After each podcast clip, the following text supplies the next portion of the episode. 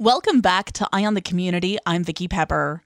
Earlier this month, the California School Boards Association held their annual education conference and trade show, the premier continuing education event for California school boards and the largest education leadership conference in the state.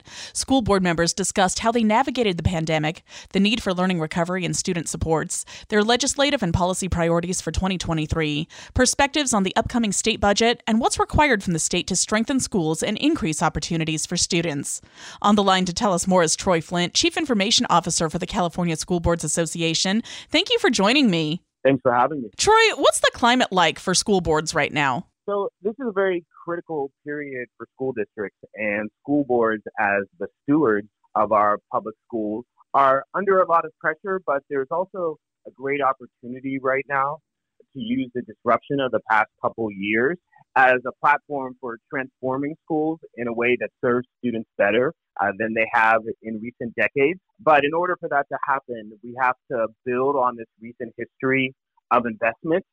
Uh, we can't retrench now that we appear to be nearing or passing through the end of the pandemic. Otherwise, we'll backslide. And we really need to use this time to redouble our efforts toward education. Schools are engaged with learning recovery. There was a lot of disruption which impacted not only student learning, but also student well-being. The state has actually responded and met the challenge, which is not the norm, but we saw an unusually high level of funding and support over the last two years. It's unfortunate it took a global health emergency to get this kind of support for schools that had been lacking for forty years, but even two years of robust funding in emergency circumstances doesn't compensate for forty years of underinvestment in California schools. And so we need to look at what's happened in the last couple years as the floor, not the ceiling for what we're willing to invest in our students, and continue to provide them with the resources that they need to make up for lost time, and then to address the ongoing challenges we've had in our school,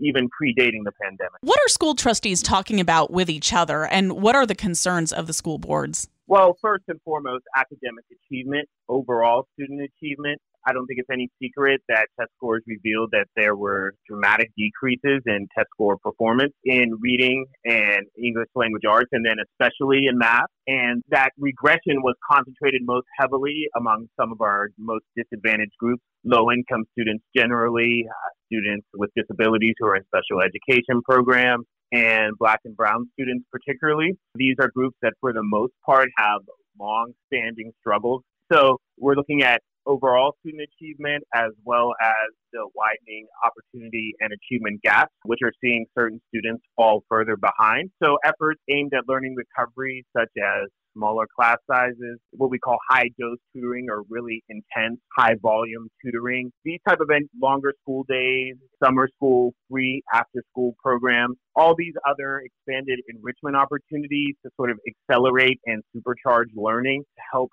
aid and facilitate that learning recovery process. That's a big focus. On an operational side, we're looking at staffing shortages, creative methods to try and attract and retain teachers in the profession, and not just teachers, but classified staff as well. Every person who helps a school run, we're seeing deficits in all those areas. So C S B A, as an organization which advocates for our school district, is looking at legislative solutions to the problem. And then at the district level, our school districts and county offices of education are trying to see what they can do to attract and retain people, whether that's increasing compensation, improving working conditions, attracting career changers from other fields and professions, developing teacher and education academies at their high schools to get kids interested in education and get them off to a start in that career so when they go to college they can build on that and then hopefully return to their district, getting more creative about the schools that they recruit from, trying to get more people from diverse backgrounds into the profession.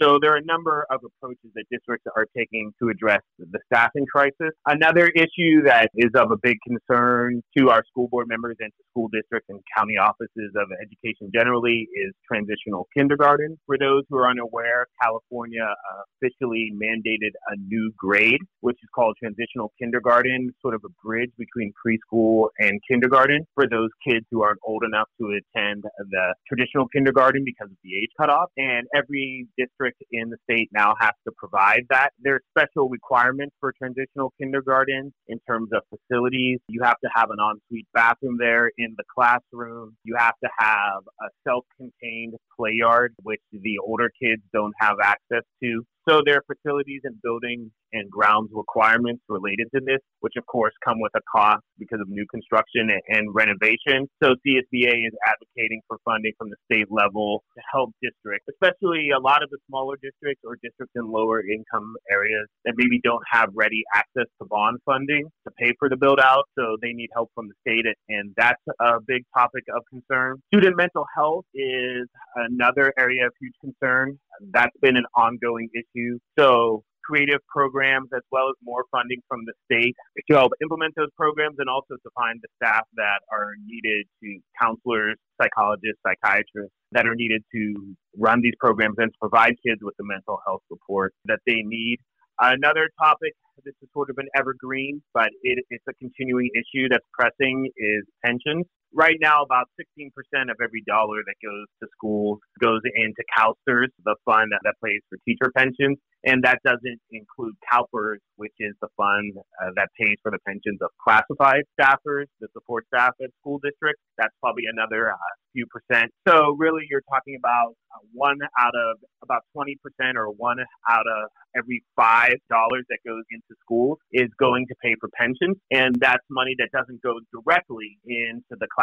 And these expensive pension agreements, which are skyrocketing in cost every year, aren't agreements that were entered into by the local district. These are agreements that the state made and then is putting it on the local districts to pay off. So it's really unfair that the state incurred this burden and it's shuffling it off onto the local districts. And the amount that districts have to pay in, in terms of employer contributions is increasing rapidly every year. So the state needs to live up to its own obligations instead of shunting them off onto local districts, and, and defray the cost, pay down some of the employer pension contributions. That in turn will free more money at the local level, which can be put into some of these interventions that schools require to help students get up to speed. I'm speaking with Troy Flint, Chief Information Officer for the California School Boards Association.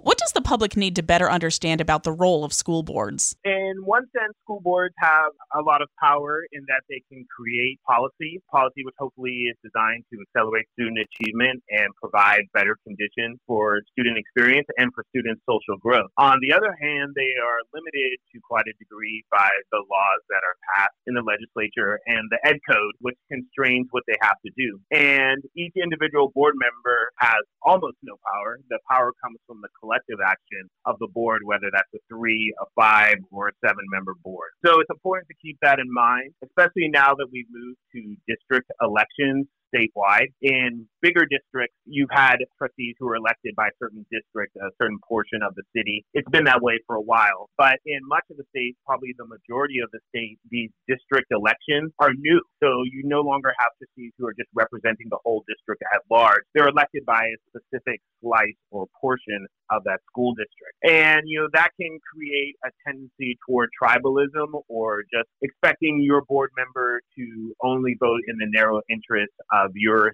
specific neighborhood. But I think all school board members and the people who elect them need to keep in mind that you do have to vote for the overall well-being of the school district, and that you have to keep students first. Whatever particular ideology or partisan sentiment you may have, that needs to be secondary to the goals that we have for all students. How is the district addressing learning recovery and student support as we emerge from the triage state of the pandemic? Learning recovery, I think the focus is on providing kids more time to learn, more different opportunities, more flexibility in the methods of instruction. And then also making sure that we're supporting students' mental health, providing some social support so they're in a position to learn. So it's kind of a two-pronged approach, you know, attending to the trauma or the needs that have been created by the pandemic so that the kids are in the proper mindset, they're in a place where they can receive information, where they can learn, making sure that we're being more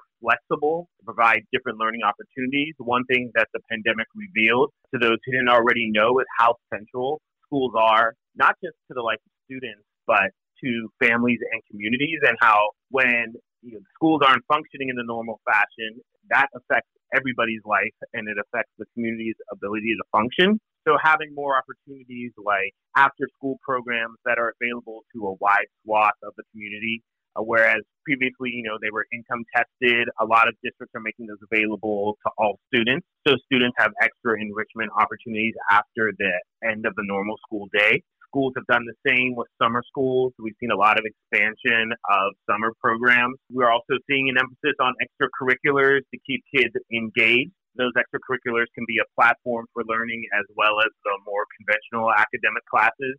And they also have the added benefit of being some of the most popular offerings to keep kids excited about school. And of course, small class options for learning, as well as what we call high dosage tutoring, high volume, intense tutoring to try and make up for lost ground. Those are some of the approaches that we've seen. What are the main challenges and opportunities for schools at this time? The main challenge is to really focus on learning recovery to make up for some of the lost ground that we saw during the pandemic, while at the same time attending to these long-standing issues around student achievement, particularly the large opportunity and achievement gaps that are negatively impacting our low-income students, our rural students, students with disabilities, and Black and Brown students, Native American students, even within the larger Asian American category, which overall is a very high achieving category. You have certain ethnicities which are far behind the standard. So really focusing on those students who groups that have, have been struggling, trying to bring them up to par.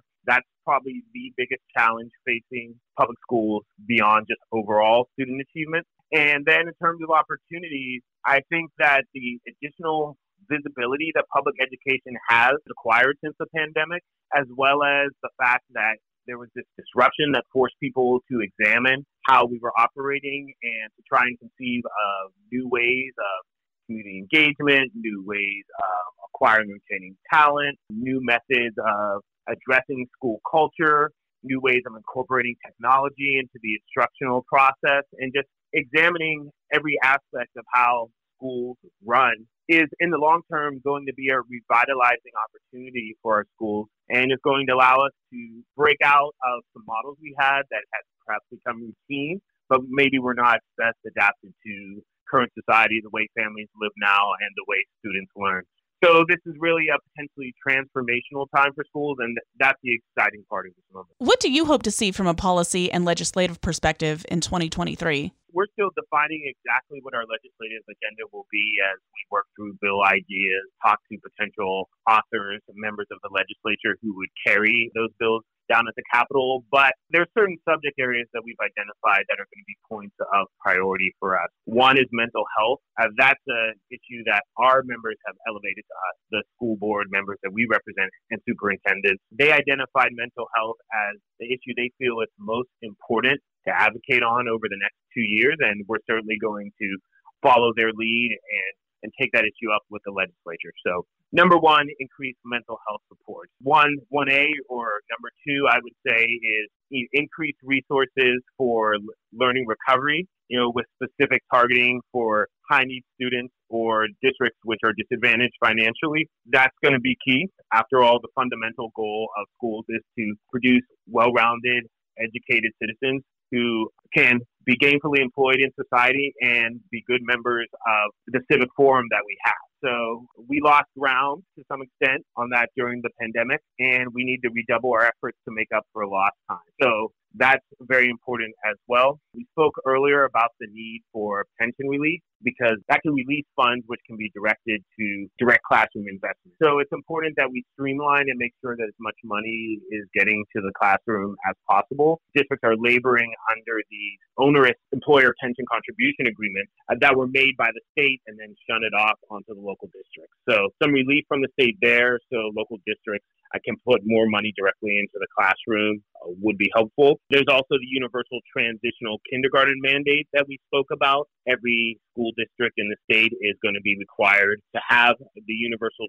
transitional kindergarten options. That's effectively a new grade. So there's two key components of that. You don't, you're adding all these new students and a new grade. So you need to do what's called rebenching, the funds that are set aside for public schools. Otherwise, you have the same pie and you're cutting it into more slices, which means less money on a per student basis, which means fewer resources for each student. So we would like the state to re-bench Prop ninety-eight, which means expand the total pie of money available for schools to account for the new students we're going to have in the universal transitional kindergarten mandate. And in addition to that, money for the construction and renovation of facilities needed to accommodate these T K students. Because as you mentioned earlier, you can't put those students in the same typical classrooms you have for older grades. They have to have a separate enclosed play area that's not accessible for the older students, as well as ensuite bathrooms and some other special requirements that will mean you have to invest money in facilities repair or new construction.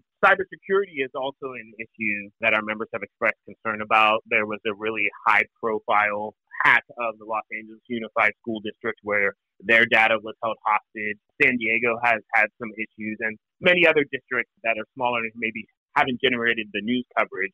But this is an area of vulnerability for schools, and that's something we're going to be advocating for help on at a state and federal level. And related to that, technology infrastructure, we made some big gains in terms of building out the schools in remote areas or low-income areas that didn't have high-speed internet that's needed to do modern education. But there's still a lot of work to be done in terms of getting kids home with high-speed internet. The way many schools are educating now, if you don't have high-speed internet at home, you're at a disadvantage to complete schoolwork, to do the research uh, needed to complete your assignments. So this is an equity issue and it's a student achievement issue. We need to provide a platform uh, where all kids can learn and complete their assignments. So that's an ongoing concern for us.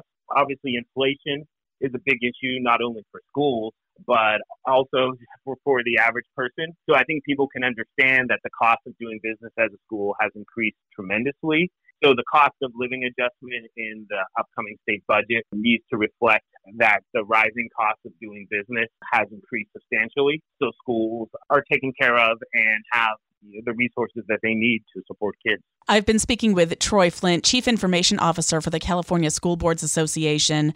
Any last thoughts for us? I would just say that the past couple of years have been a tumultuous time for public schools, but it really is a time of opportunity. While there may be some discontent in the short term and people may be struggling to come to terms with the increased visibility that schools have in public life, in the media, the fact that people are engaged is really encouraging, because the worst thing you can have as it regards our children, as it regards students in public schools, is apathy. So we welcome the input from the public. We realize, you know, sometimes that input will be delivered in a critical manner, but as school boards, you have to be prepared to receive that and try and focus on the core issue that the person has, their concern for students, their concern for schools, and try and isolate whether they have a legitimate critique. And if they do, address that. The fact that we have so many people focused on schools right now, it's a tremendous opportunity to do some of this heavy lifting to get that broad-based public support that we need to move our schools forward. But school boards have to have an open ear, uh, keep an open mind, and make sure that everyone feels heard, be transparent about their communication, continue to build trust, and then over time we will have a stronger base of people who are engaged in public schools, who can press on legislators to get what we need, who can provide that support for our schools and our students to help reach our goals. Thank you so much for speaking with us today. And here's to twenty twenty-three. It's coming soon.